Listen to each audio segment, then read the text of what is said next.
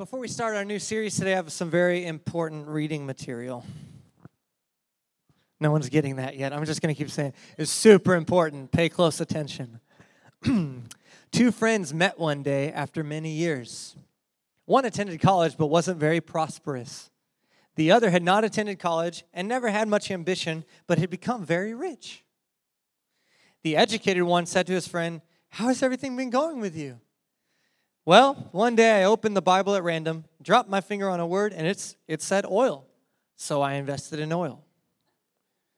And the oil's wells, they gushed and gushed, and you know, I made a lot of money. Then another day I dropped my finger on another word, and it was gold.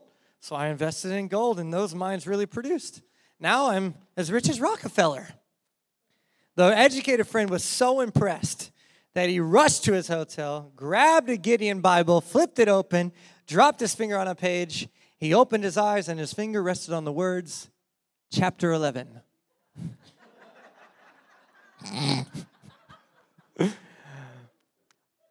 We're starting a series called Soul Prosperity today. So I thought that was appropriate, you know? And the reality is, Jesus came to save your soul. Jesus came to save your soul. I'm going to give you the purpose of this series right at the beginning. You ready? It's to fight for the soul of the church. I am going to fight for the soul of the church. I said it a few weeks ago, but the church, the Lord showed me the church has an autoimmune disease. Autoimmune disease, specifically MS, multiple sclerosis, is a picture of the American church right now. It's the brain attacking the body. Heads of bodies telling them they're evil, rotten, no good. And I don't know if you know about MS, but what happens is your limbs don't work very well. You lose feeling, suffer depression, not very mobile. Sound like anything familiar? The church has an autoimmune disease. The head's attacking the bodies. And we're going to flip the script on that because we're going to fight for the soul of the church again. We're going to do it. All right? if I haven't offended you yet, we're doing pretty good. The church has taught us actually something very, uh, what I would call, yeah, I'm just going to save that word. I'm checking the brakes here, being, being simple. The church has taught us that your soul is bad. You, who's, who's been in church more than five years? Raise your hand. You have probably heard that your mind is evil, your will is weak, and your emotions are pretty much useless and a poor substitute for the things of God. And ringing any bells? This is what the church teaches. I've been leading worship for 15 years. I'm not new to this. I went from the womb to the pew. I was saved when I was eight years old. Okay, and I've been around the block. I'm only 29, but I've been I've been here. All right, I've been here and I've been listening. We are told that our brains, our minds, our imaginations are pure evil. That our will is weak and good. It's just weak, and we're just weak, weaklings. And that our emotions are pretty much useless. Yes, we have. But Jesus is the lover of our soul. So, what the heck does he love about it? What does Jesus love about your soul? You know, I tried to find the word soulish in my Bible. I looked through three different concordances this week. You know what a concordance? A concordance is a list of all the words in all the Bibles in every translation. The word soulish is not in there. Soulish desires. Who's heard that? Anyone? Yeah. Oh, that's very soulish. It's not in your Bible. The word is selfish, and we've made it synonymous with soulish, but there's no tie to that at all in your Bible. So maybe we haven't understood the purpose of our soul. How about that? Can I propose that to you? Is that okay? The reality is, our soul, He loves our soul. He's the lover of our soul, and our soul is made to love Him. All right, your soul is the vehicle for expression. Your mind, your will, and your emotions. On the earth right now, that's all you got to use. you can use your body, but your body ain't doing nothing unless your mind tells it to, right? Unless you will it to, unless your emotions are allowed to be expressed. Hello? Okay. God thinks your soul is to die for. Look at your neighbor, say, Your soul is to die for. Come on, do it real loud. Your soul is to die for. You know why I do that? I do that because the silence creeps me out and just need a break every now and then. And getting it on your lips helps you, not me, I promise. It helps you. God thinks your soul is to die for. The spirit filled believer should expect to have their soul set free to its highest and best use. You should expect your soul to be set free to its highest and best use. Not to oppress your soul, but to be set free to its highest and best use. Amen? The soul's highest and best use, here's the bottom line. You can tune me after this. Tune me out after this. The best use is to express love to Jesus and to express the love of Jesus to others. That's your soul's highest and best use. I'm using my soul right now to put words together coming from my brain. I hope every word isn't evil. All right, so part one, are you ready? That was my intro to the prosperity, soul prosperous, soul prosperity series. That's what it is. All right. I'm sorry, here's the verse. This is the anchor verse. Third John chapter 1, verse 2. You can write down, we have it on the screens for you. It says, Beloved friend, I pray that you are prospering in every way and that you continually enjoy good health, just as your soul is prospering. Now, leave that up for a minute because if you want to know what someone believes, listen to how they pray. if you want to know what your family believes, your friends believe, listen to what they pray. Listen to like when they stop thinking and just keep praying, you'll find what they really believe on the inside because out of the mouth, out of the heart, the mouth speaks, right? So it just bubbles up out of you. What you believe will come out in your prayer life. It will. Like if you're cursing people in prayer, if you're praying against your enemies, you know, that shows you what you need to believe. And John, this is John the beloved. This is John who rested his ear on Jesus' chest. As far as we know scripturally, he's the only one to hear his heartbeat that up close and personal. This is John the beloved saying, I pray that you are prospering in every way and that you enjoy good health, just as your soul is prospering. I hear a belief there. I hear a belief within John. Are you ready? This is the belief of John. Health and wealth are soul issues. I pray that you prosper in every way. You're continually enjoy good health, just as your soul is prospering. I'm hearing what John believes by listening to his prayer. You follow me? Health and wealth are soul issues. Soul issues. they are. They are. Money, that's what I'm talking about. Money and sickness, all that, soul issues. Now, I am not blaming you for your sickness. The devil is a liar. The devil is evil. He hates you. The devil hates you. And the devil afflicts people with things.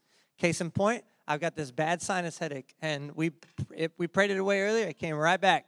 So I don't know if this is a spiritual thing or not. I took a, I, what did I take, Mom? You gave me something. I took an ibuprofen, all right? Listen, I don't take medicine. That's like the first ibuprofen I've taken in like two years. All right, my head is killing me right now. All right, the devil hates you. You bear the image that he wanted.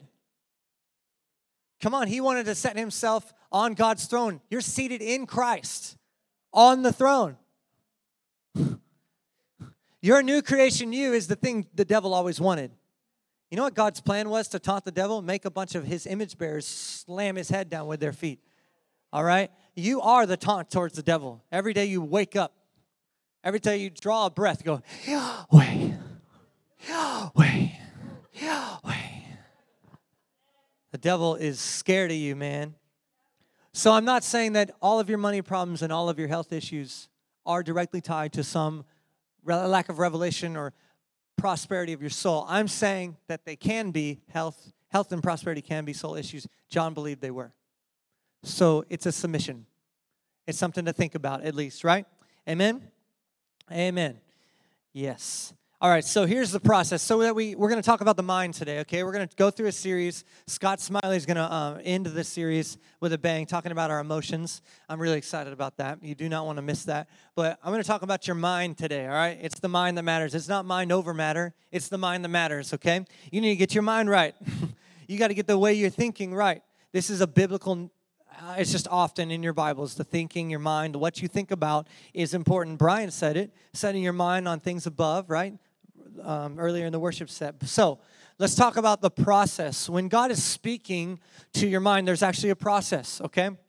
So God is spirit, say spirit, and He speaks to our spirit. So God doesn't speak directly to your mind. When God speaks, God is speaking to your spirit. Here's how I know that I've actually said things that haven't entered my mind yet. Things come out my mouth that haven't come in my mind yet. Anyone experienced that? Yeah. I mean, like good things, like not bad things. Not like, I mean, not like frustration against your kids. I'm saying like there's things that come out of my mouth. I'm like, write someone write that down. I'm writing. I some most of the time I'm taking notes on myself because I know I'm not speaking. It's uh, by the unction of the Holy Ghost. God speaks to your spirit because God is spirit. Okay, that's the first pro- part of the process, and then our mind translates what we just heard from the spirit. All right? So your spirit, in, biblically in, in uh, the Bible, your spirit is actually down here. It's called your heart, but the word for heart in Hebrew is actually kidneys. Every time it says heart, the heart, heart, heart, it's the Hebrew word for kidneys. So it's the deep places. All right? Spirit, heart in the Old Testament is actually the same thing. We actually don't get this, uh, this little fun, nerdy Bible thing. We actually don't get the revelation of our triune person until Thessalonians with Paul. He says, I pray that you would, body, soul, and spirit, be sanctified through and through, all that. But in the old, in the, uh, in the Hebrew culture, and in the old, your spirit and your body were all there was. And your soul was when your spirit and body worked together in harmony. There's actually no separation in that mindset. So it was a piece of the meal, it was something that God was laying out before us as a tutor. And now we know through the revelation of the new covenant by the Apostle Paul. Are you okay? That we are body, soul, and spirit. Hallelujah. Father, Son, Holy Ghost, triune beings in the image of God. Amen. Really good. So, your spirit is down here, your kidney area, your deep places. When God speaks, He speaks to your spirit. It doesn't go from your head to your heart. No, it does not. A lot of people are like, I get that in my head, but not in my heart. No, you don't. God just said something to your spirit that your brain doesn't understand yet. You don't have proper translation software yet. So God speaks to our spirit, and if we shut off our ears to hear, our spirit will not catch what God is saying. So you need to have your spiritual ears open, not just your brain on. You need to be hearing with your spirit. How do you do that? Jesus said over and over again, He who has ears to hear, let them hear. So speak to your ears. Ears open up. Maybe you need to. Let's do it right now. Ears open. Spiritual ears open in Jesus' name. Come on. And Jesus was constantly speaking spiritual things that were, and they, the people listening, were stuck in natural thinking. And this is where we get into some of the uh, dangers of hyperliteralization of Scripture. Hyperliteralization of the Word of God is what killed Jesus.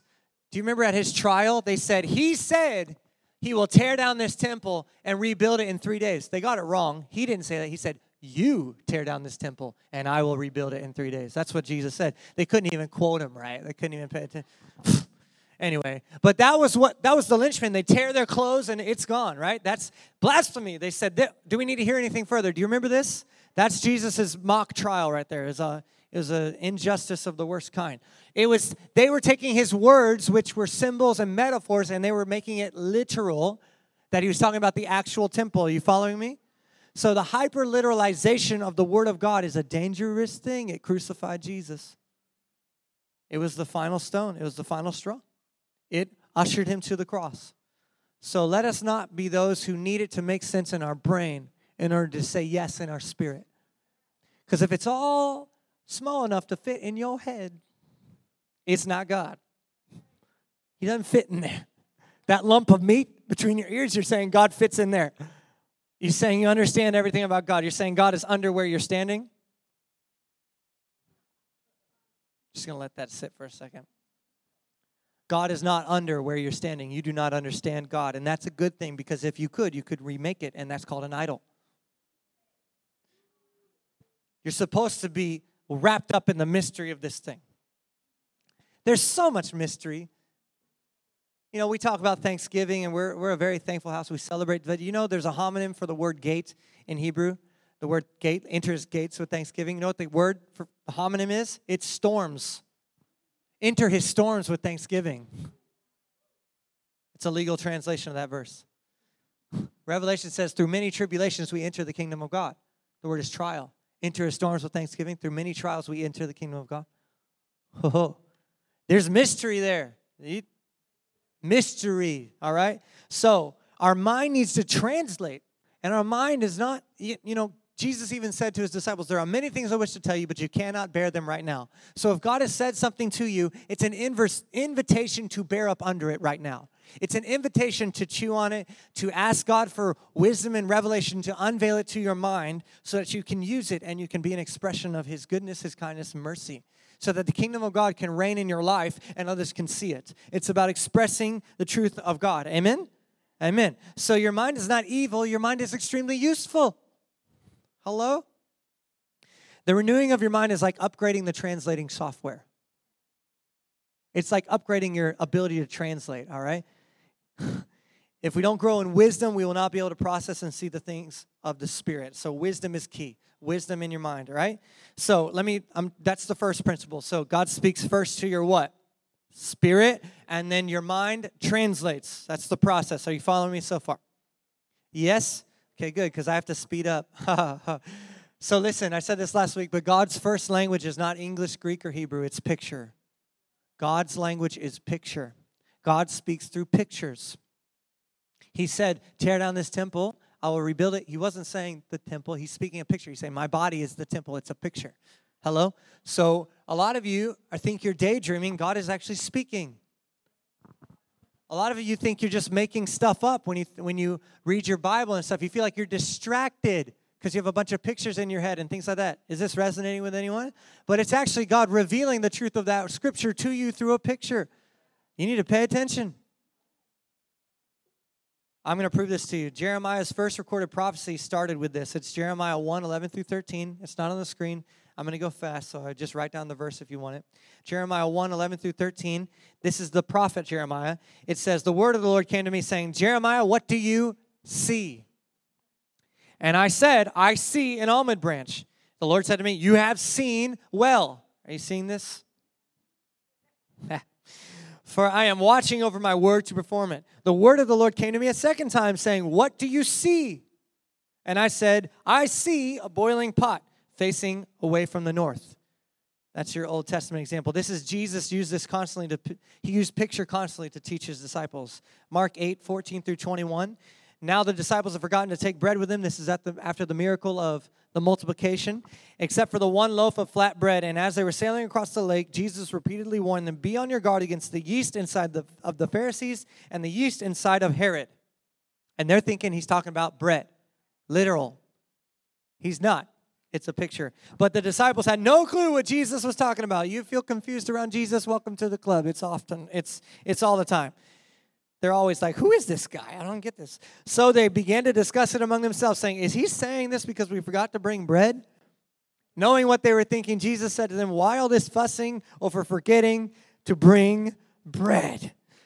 Do you still not see or understand what I say to you? They didn't know that his language was picture yet. All right, you need to get this today. Are your ear, your heart still hard? You have good eyes, yet you still not see. You have good ears, yet you still not hear. Neither do you remember when I multiplied the bread to feed more than five thousand people, and how many baskets were left over? Afterward, twelve. They replied. And when I multiplied the food to feed over four thousand, how many large baskets left over did you gather afterward? Seven. They replied. Then how is it that you still don't get it? They're like, oh, I don't know how I don't get it. I'm sorry. Come on, being around Jesus was tough. It wasn't all rainbows and butterflies. He's like, How do you still not get this? He's like, Imagine the face on Jesus, like, uh, guys, remember, multiplied the snot out of that one time, and the second time, you're worried about not having enough to eat? Don't you know I'm not talking about the dang bread? You know what I mean? Like, that's how I hear Jesus. Anyway. Here's another example. Jesus used parables like modern day short stories or movies. This is why movies are so impactful. He did it to reveal mysteries. Mark, uh, Matthew 13, 34 through 35. Matthew 13, 34 through 35. All this is out of the Passion Translation. It says, when Jesus addressed, whenever Jesus addressed the crowd, he always spoke in allegories. He never spoke without using parables. When he spoke to the crowds, here's a crowd, he would be here saying, Consider the tree he would say, I'm the bread of life. Eat my flesh, drink my blood. End of sermon. That's how he would preach. he said, Whoever gets it, gets it. We're so worried about putting the cookies on the bottom shelf and making it simple for everybody. And we're handicapping the brain of the bride. So let me continue in the vein of Jesus. I'm going to give you three pictures that unveil the value of your mind, all right? I'm hoping these pictures will help you see the value of your mind, all right? Your mind is like the Google Translate for what the Spirit of God is saying. It's like Google Translate. You can put anything in Google Translate from any language, and there it is. It's in your language. Isn't that great? Come on, you can like find your way around Spain if you have no, you don't know any Spanish at all with Google Translate, right? Anyone use Google Translate? Is this a bad picture? Okay, we'll keep moving. Your mind is also like the screen at the movies, like this thing right here. It receives the projections of God's heart. Your mind is the receptacle for the projection of God's heart. What God is saying is projected on your screen. And you get to watch it happen because the language of God is what? Picture. Last picture, and I'm going to go through all three of these in a little more detail. Our mind is the conduit for things of heaven to be expressed on the earth. All right, you know what a conduit is? Like an electrical conduit. It's the thing that carries the electricity, the Spirit of God, the energy of God being coming to earth using words. I'm going to prove it all. Let's back up. So your mind is like the translator. Here's the deal. When God speaks, he creates, right? Let there be light, and there was light. When God instructs, he builds. He puts structure within. When God speaks, he creates, and when he instructs, he builds. Instruction is structure on the inside. Are you getting the picture? He puts structure on the inside of you so you can withstand the storms of life. How we process what God says will, will determine how we, how we live, how we deal with trials, all of that. All right? It's not just about hearing, it's about processing and understanding what we hear the disciples and others they heard what jesus was saying but did not understand. Constantly look for it in the gospels. It'll say but they did not know what he meant. They did not know what he was saying. They did not understand a thing a word that came out of his mouth. Do you understand the words coming out of my mouth? No jesus we do not our minds need to be renewed so we can translate the meaning of what God says to us, all right? This is Romans 12, 2. You know it very well. It's in the ESV here.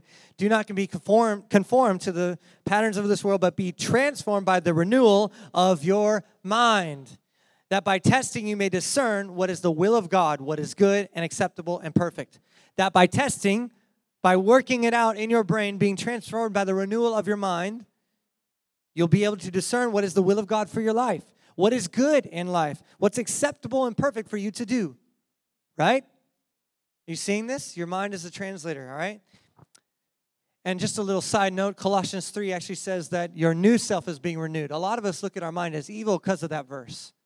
Your mind needs to be renewed. You got the carnal mind, you need to renew. No, God doesn't renew the carnal mind, He removes the carnal mind. he gives you another mind. I can't get. I'm getting ahead of myself. I'm getting ahead of myself. But Colossians 3 actually says that our new self is being renewed. Colossians 3, verse 9 through 10 says, Do not lie to one another, seeing that you have put off the old self and have put on the new self, which is being renewed. You have put off the old self and have put on the new self, which is being renewed, made new again. It was always new, it's got to get newer. Only new things get renewed in the kingdom. Are you okay? Only new things. God does not work on the old you, He kills the old you. I love what Graham Cooke says. He's not fixing what is broken, He's giving you what is missing.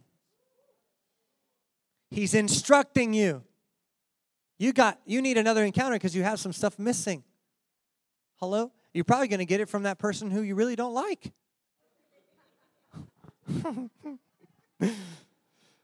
Your mind is like the projector screen. Your screen needs to be clean. Come on, if this thing had rips in it and things like that, you would not see that image. Your screen needs to be clean so you can clearly see what God is saying.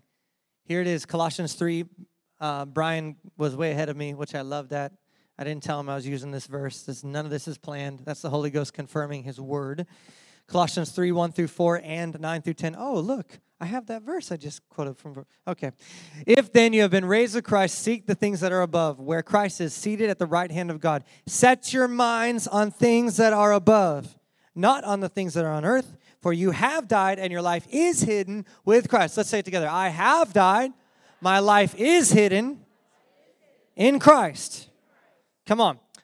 So when Christ, who is your life, appears, then you also will appear with him in glory. Now I'm going to stop right there. You need to understand we put that in the millennium, we put that in the rapture, we put that in places. When Christ, who is your life, appears, then you will also appear. Other translations say, when we see him, we will be like him.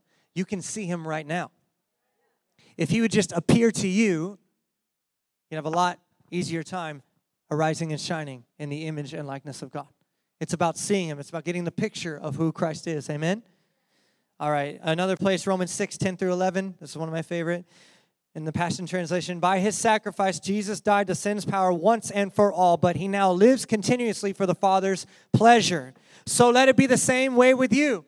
Consider yourself dead once for all, continually alive for the Father's pleasure. So let it be the same with you. Since you are now joined with him, you must continually view yourselves as dead and unresponsive to sin's appeal while living daily for God's pleasure in union with Jesus, the anointed one. You need to think of yourself as unresponsive to temptation. Temptation is going to come. When it comes, not if it comes, when it comes, go, I don't like you. Nothing about that is appealing. That's how you need to think of yourself. If you think of yourself the other thing, you're going to sin by faith. If you expect, you know, what is faith? It's the assurance of things hoped for, the conviction of things not seen. So fear is just faith pointed in the wrong direction. Fear uses the same muscles as faith. It's just the conviction of things not hoped for and the assurance of things you don't want to see. But you use the same muscle because it hasn't happened yet. Hello? Okay.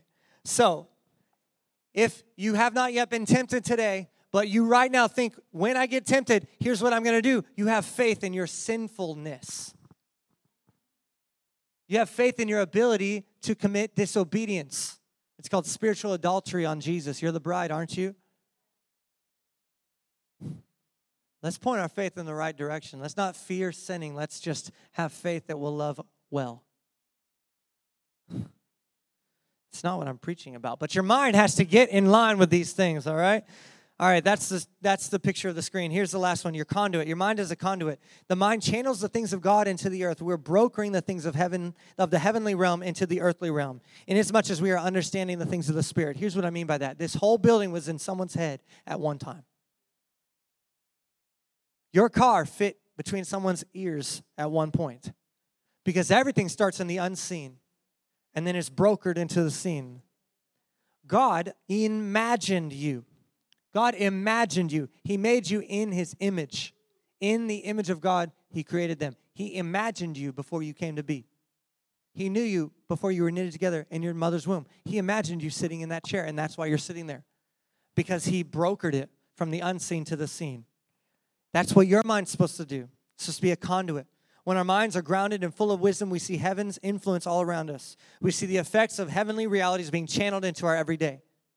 Are you following me? Proverbs 9, 11 through 12 in the Passion Translation says, Wisdom will extend your life, making every year more fruitful than the one before. Hello, do you want some wisdom? so it is to your advantage to be wise, but to ignore the counsel of wisdom is to invite trouble into your life. The spirit of wisdom protects and guides us. Did you hear that? It's to your advantage that you're wise. If you if you ignore wisdom, you're inviting trouble. Spirit of wisdom protects and guides us. All right? An electrical conduit, you know what it does? It protects and guides the current. It protects the wires and guides the current. Come on, this is a picture of your mind operating in wisdom. Are you seeing this? Yeah? Okay, good. Ephesians 4:23 be renewed in the spirit of your minds it says. In the spirit of your minds. In the Passion Translation it says, "Now it's time, same verse. Now it's time to be made new by every revelation that's been given to you." And to be transformed as you embrace the glorious Christ within you. I'm sorry, Christ within as your new life.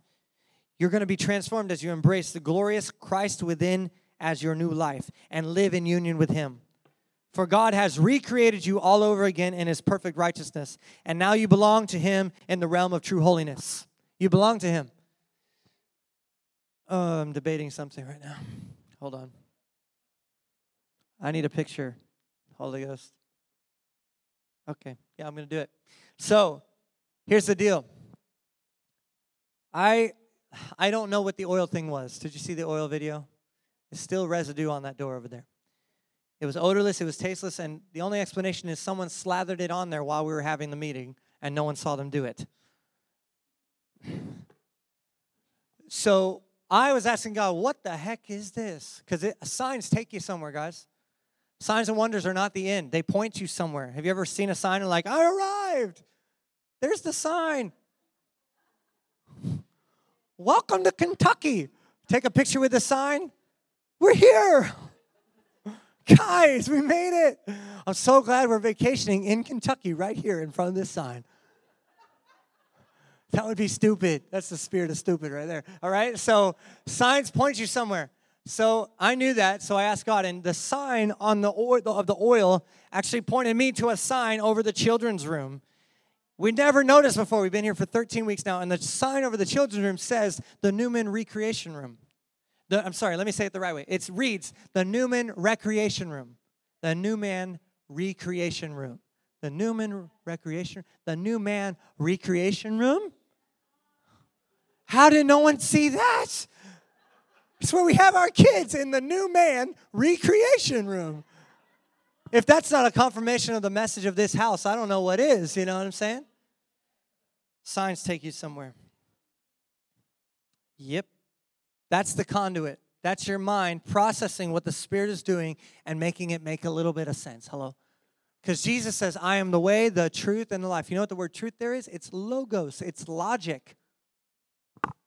People say the kingdom of God isn't logical. I'm like, well, then you're, I don't know what kingdom you're talking about because the king is logic. That's where we get logic from. The word logos is where we get logic from. I am the logic, Jesus said. I am logic. If it's logical, it's me. A little bit of mystery there, right? Because we think we deter- we define logic as, you know, doesn't fit God in logic anywhere. It has to be illogical. Nope. Nothing illogical about loving your wives. Nothing illogical about serving one another out of love. Nothing illogical about like the, the deacons in the book of Acts being assigned to wait tables because the apostles couldn't like, you know, read and eat and serve at the same time. There's nothing illogical about that. God is not a God of instability. You know the verse. God is not a God of chaos. The word there is instability. It's not a God of confusion. It doesn't mean if you're confused, it's not God. You're often confused with God, guys. Hello? In fact, if you're never confused with what God says, I would go ask for someone else to speak to in your closet. All right? God says a lot of really confusing things that challenge my mind. He's a spirit that speaks to spirit, and it's supposed to bubble up to our brains. Are you following me? You have a beautiful mind. Come on, say it. I have a beautiful mind. I'm fighting for your soul right now. Join the fight. I have a beautiful mind. My mind is beautiful. My mind is to die for. Mm-hmm. God has given you access and access, access by His Spirit to the very mind of God. Guys, did you know you have the mind of God? Did you know you have God's mind? All right, we're going to read the entire chapter of 1 Corinthians 2. Yes, we are. I love breaking that preacher rule. Don't read too much. They teach that, guys, in seminary. Don't read them too much scripture. They won't be able to handle it. That handicaps the brain of the bride. I just believe in your brain. I believe your brain can take the word of God just fine. And I think you need more of his opinion than mine. So everybody preaches their opinion. I'm just honest about it, okay? So here's the Bible. This is God's opinion. I'm trying to be kind to you. I'm just excited. We have it on the screens. Here, this is how kind I am. 1 Corinthians chapter 2. The whole chapter. Are you ready? You ready, Hypson? Hypson's going to follow me. In the Passion Translation, that's why I put it on the screen. My brothers and sisters, when I first came to, I'm going to read it here.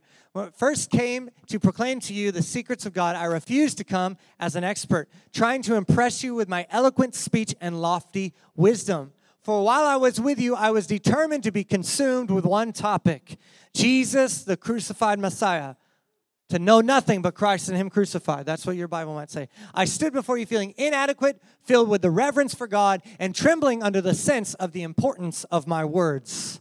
The message I preached and how I preached it was not an attempt to sway you with persuasive arguments, but to prove to you the almighty power of God's Holy Spirit. For God intended that your faith not be established on man's wisdom, the mind of man, mind of man, mind of man, man's wisdom, a wisdom apart from the spirit of wisdom, which they call wisdom, but it's just knowledge that puffs up. Come on, the wisdom of man is not wisdom at all. There's one wisdom, it's spirit. It's lady wisdom, by the way. The spirit of Christ is lady wisdom. Yep. Okay, God intended that your faith not be established on man's wisdom, but by trusting ooh, in his almighty power. However, say, however, There is a wisdom that we continually speak of when we're among the spiritually mature. I call you, every single one of you, spiritually mature. You want to know why? You got more Bible in you than the, Apostle Peter. You got years and ages of wisdom backing you up. You have the entire cloud of witnesses, including the mind of Peter, the strength of David, the tenacity of Joshua. You have all of it. You, it says you're surrounded by a cloud of witnesses. I dropped this on you a few weeks ago. It's the word clothed. You're clothed with the cloud. You're clothed with the strength of David that kills Goliath. You're clothed with it. So let us throw off every weight and hindrance. It makes a lot more sense. Clothed. I told Brian Simmons that. He immediately emailed his publisher to change it in the Passion Translation. It's awesome. He's he checked it. I was right. He's like, I need to change that Hebrews 11 word. Anyway, however, there is a wisdom that we continue to speak of when we're among the spiritually mature. Say that to me. Okay. Three of you believe that's you. I'm telling you, you got so much Bible teaching in you, you should be raising the dead just by walking by graveyards, all right? You are so well placed in history. Aren't you grateful for your, your setting in the timeline of God? You got thousands of Christians rooting you on in this room. Open your eyes. Abraham is shouting, You can do it! Say, I am spiritually mature. That's better. It's wisdom that didn't originate in this present age, nor did it come from the rulers of this age who are in the process of being dethroned. Hallelujah. That's principalities, that's not people. Hmm. Catch yourself, change your mind. Instead, I heard it. I heard it really loud, Gigi. I heard the thought, yes, he's not going to be voted back in. I heard it. I'm having so much fun with you. Instead, we continually speak of this wonderful wisdom that comes from God, hidden before now in a mystery. It is His secret plan, destined before the ages, to bring us into glory. None of the rulers of this present world understood it. World orders understood it. For if they had, they never would have crucified the Lord of shining glory. This is why the scriptures say, and by the way, that's a proof of what I just said. Jesus said, The prince of the power of the air comes. He has no hold on me. The, the ruler that crucified the crown of glory was the prince of the power of the air, not Pilate. Okay. Things never before, never discovered or heard of before, things beyond our ability to imagine. Thing, these are the many things God has in store for all his lovers. But God now unveils these profound realities by the Spirit, by the pictures of the Spirit. Are you following? Yes, he has revealed to us his inmost heart and deepest mysteries through the Holy Spirit who constantly explores all things. After all, who can really see into a person's heart and know his hidden impulses except for that person's spirit? So it is with God. His thoughts and secrets are not are only fully understood by his spirit, the spirit of God. For we did not receive the spirit of the world system, but the spirit of God, so that we might come to understand and experience, say understand and experience all that grace has lavished upon us. Yes, say it. All the grace is lavished upon us. And we articulate these realities with the words imparted to us by the Spirit, not with the words taught by human wisdom. We join together spirit revealed truths with spirit revealed words. Someone living in an entirely human level, on an entirely human level, rejects the revelation of God's Spirit, for they make no sense to him. He can't understand the revelations of the Spirit because they are only discovered by the illumination of the Spirit. Illumination there is words, imaginations. The imagination of the Spirit is what illuminates the things of the Spirit. Those who live in the Spirit are able to carefully evaluate all things. Say all things. And they are subject to the scrutiny of no one but God. For who has ever intimately known the mind of the Lord well enough to become his counselor? Is there one more? That's it. Okay. Sorry. Yeah, there's a verse that we don't have on there. Here it is, the kicker. Christ has. Who has ever intimately known the mind of the Lord Yahweh well enough to become his counselor? It, it finishes with Christ has. And we possess Christ's perceptions, is what the Passion Translation says. You possess the perceptions of the person of Christ. So powerful.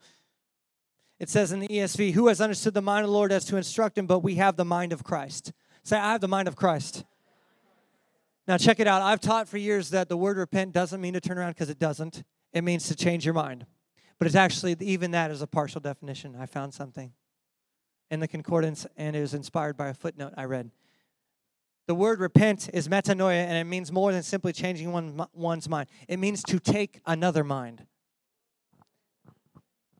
It literally means to exchange the mind. Huh. It's the mind that matters. So let me give you something practical. How do we get our mind right? Because I just threw a whole bunch of stuff at you, heavy, revy, right? Here's the practical thing. Here's the answer. Are you ready? Do you want the practical thing? All right, we'll see you next week. I'm going to have the team. I'm just joking. Oh, man, it's so fun. Here's the practical thing you want wisdom in your mind? You want your mind to be full of wisdom? Worship. Worship is the key. It's called the key of David. Worship is the key. I'll prove it to you. The Hebrew word for worship, shakha, literally means to fall prostrate or whatever, but it also means to bow down, okay? It means to bow down. I heard the best definition of that. I'm going to get up here so you can see me. The best definition of that was by Ray Hughes. It means to put your head below your heart. Your head below your heart. To make your head submit to your spirit. If you place your head below your heart, wisdom rolls downhill. We're all trying to get the 18 inch journey. Oh, I need wisdom. I need wisdom. Oh, Lord, send me wisdom. Get it up to my head. Bubble up. And God's like, just worship me. You'll get it. Just the things He's spoken to your spirit. Gravity is a reflection of God's nature. The things created expresses divine nature. Romans chapter 1. So gravity happens. He speaks to your spirit. That's my elbow. And it can go down to your head real easy if you take and dip it down. If you bow down and worship, that's how wisdom rolls downhill. I'll prove it to you. Proverbs 9:10, we have it on the screens, ESV. The fear of the Lord is the beginning of wisdom, and that word fear is worship with reverence. The awe and worship of the Lord is the beginning of wisdom, and the knowledge of the Holy One is insight. The Passion Translation, same verse because I love it. The starting point for acquiring wisdom is to be consumed with awe as you worship Jehovah God. To receive the revelation of the Holy One, you must come to the one who has living understanding. When we worship, wisdom rolls downhill. We submit our minds to the things of the spirit realm and let the wisdom manifest through the fear of the Lord. When we worship, true wisdom is revealed. Amen. Amen. I need the restoration team to come up here very quickly because I went long. Run up here. That's just a good word. Your mind is beautiful. Say, I'm going to take another mind. That's what it means to repent. So, we have uh, Okay, good. Here it is. All right, the team's coming up. We have some words of knowledge because we believe that we're conduits. We believe that we can hear from the Spirit and translate it with our mind, and we can call out things that God wants to heal. We drop words of knowledge every every uh, week. So maybe here are online someone named Hector Rodriguez. The Lord is saying, "Come home." Hector Rodriguez. Is there a Hector here? Just raise your hand. It might be on, they said maybe here or online. So, Hector, if you're watching, the Lord says, Come home. Hallelujah. Somebody praise God for that. That's so good. The other word of knowledge was right calf pain. Right calf pain. If you have pain in your right calf, and I'm getting a pain in my lower left back right here. So if you have pain in your lower left back, I'm just going to say that's a word of knowledge. I don't know if it is or not, but amen. We spell faith R I S K. That's how we spell faith. Amen. Let's stand together. We're going to pray to close. Come on. Say, I have a beautiful mind. Say, I'm going to prosper in my thinking. Yes, you are. Your mind just got unveiled. Amen. So, this house believes that anyone in Christ is a new creation. The old has passed away, the new has come, because we become one with the three in one. And if you never heard the message that you are one with God right now, we want to invite you right now to say yes to that union with Christ, to say yes to Him coming and ruling in your heart. It's about exchanging life. The Christian life is not a transformed life in as much as it is an exchanged life. Galatians 2:20 says it is I have been crucified with Christ. It's no longer I who lives, but Christ who lives in me. The life I now live in the flesh or the body, I live by faith in of the Son of God who loved me and gave himself up for me. So if you've never said yes to the faithfulness of Jesus, if you've never said yes to his sacrifice being enough for you, that you don't need to punish yourself, this team is here for you to come to pray for you. Scott, you come down here too? I'm going to have Scott too, just to bolster the team. And Jimmy, can you come up here too? Thanks, buddy. If you have other tasks, just delegate them. I don't know. so, we want you to have the opportunity to receive healing in your body, healing in your soul, healing in your spirit, because when God does it, He makes you leap, walk, walk leap, and praise God. Just like the man at the gate, beautiful. He went in walking because his body was healed. He went in leaping because his emotions were healed, his soul. And he went in praising because his spirit was set free. And if any of those things are in bondage in your life, don't leave without receiving prayer. Amen? We want you to have a revelation of your one, your union with Christ. Amen? Is that fair? So if I didn't call out a word of knowledge that means something to you, come down anyway. Sit and soak after this or see us at Fresh Start. You don't have to leave. But we want everyone here to have an opportunity to encounter Jesus. Amen. Amen. Has anyone encountered him already? Anyone? Yeah, come on. So good. That's how we know we're winning. Let's pray. Thank you, Jesus, for your mind in ours. Your mind coming. We exchange our mind for yours. We repent. We take another mind this morning, and we thank you, God, for your perceptions being plain. Thank you, Jesus, for your perceptions being plain. Let's pray that together. Thank you, Jesus, for your perceptions being plain in my mind, being plainly seen in my mind. Yes, Lord. We thank you, God. We call every prodigal home right now. Everyone who's never said yes to you. Everyone who's lacking joy, peace, and righteousness. We call you in right now in Jesus' name. We thank you, God, for peace reigning our city. We cry, we cry out for the lost, even the ones who aren't here, the ones watching on the line, online, the ones in our city. We say, Come home, be found. I cry out for the free right now, the found right now, to be free of everything that hinders them. And God, we thank you that we're going to be a conduit of peace in Tampa Bay. In Jesus' name. And everybody said, Amen. Bless you guys. Thanks for coming.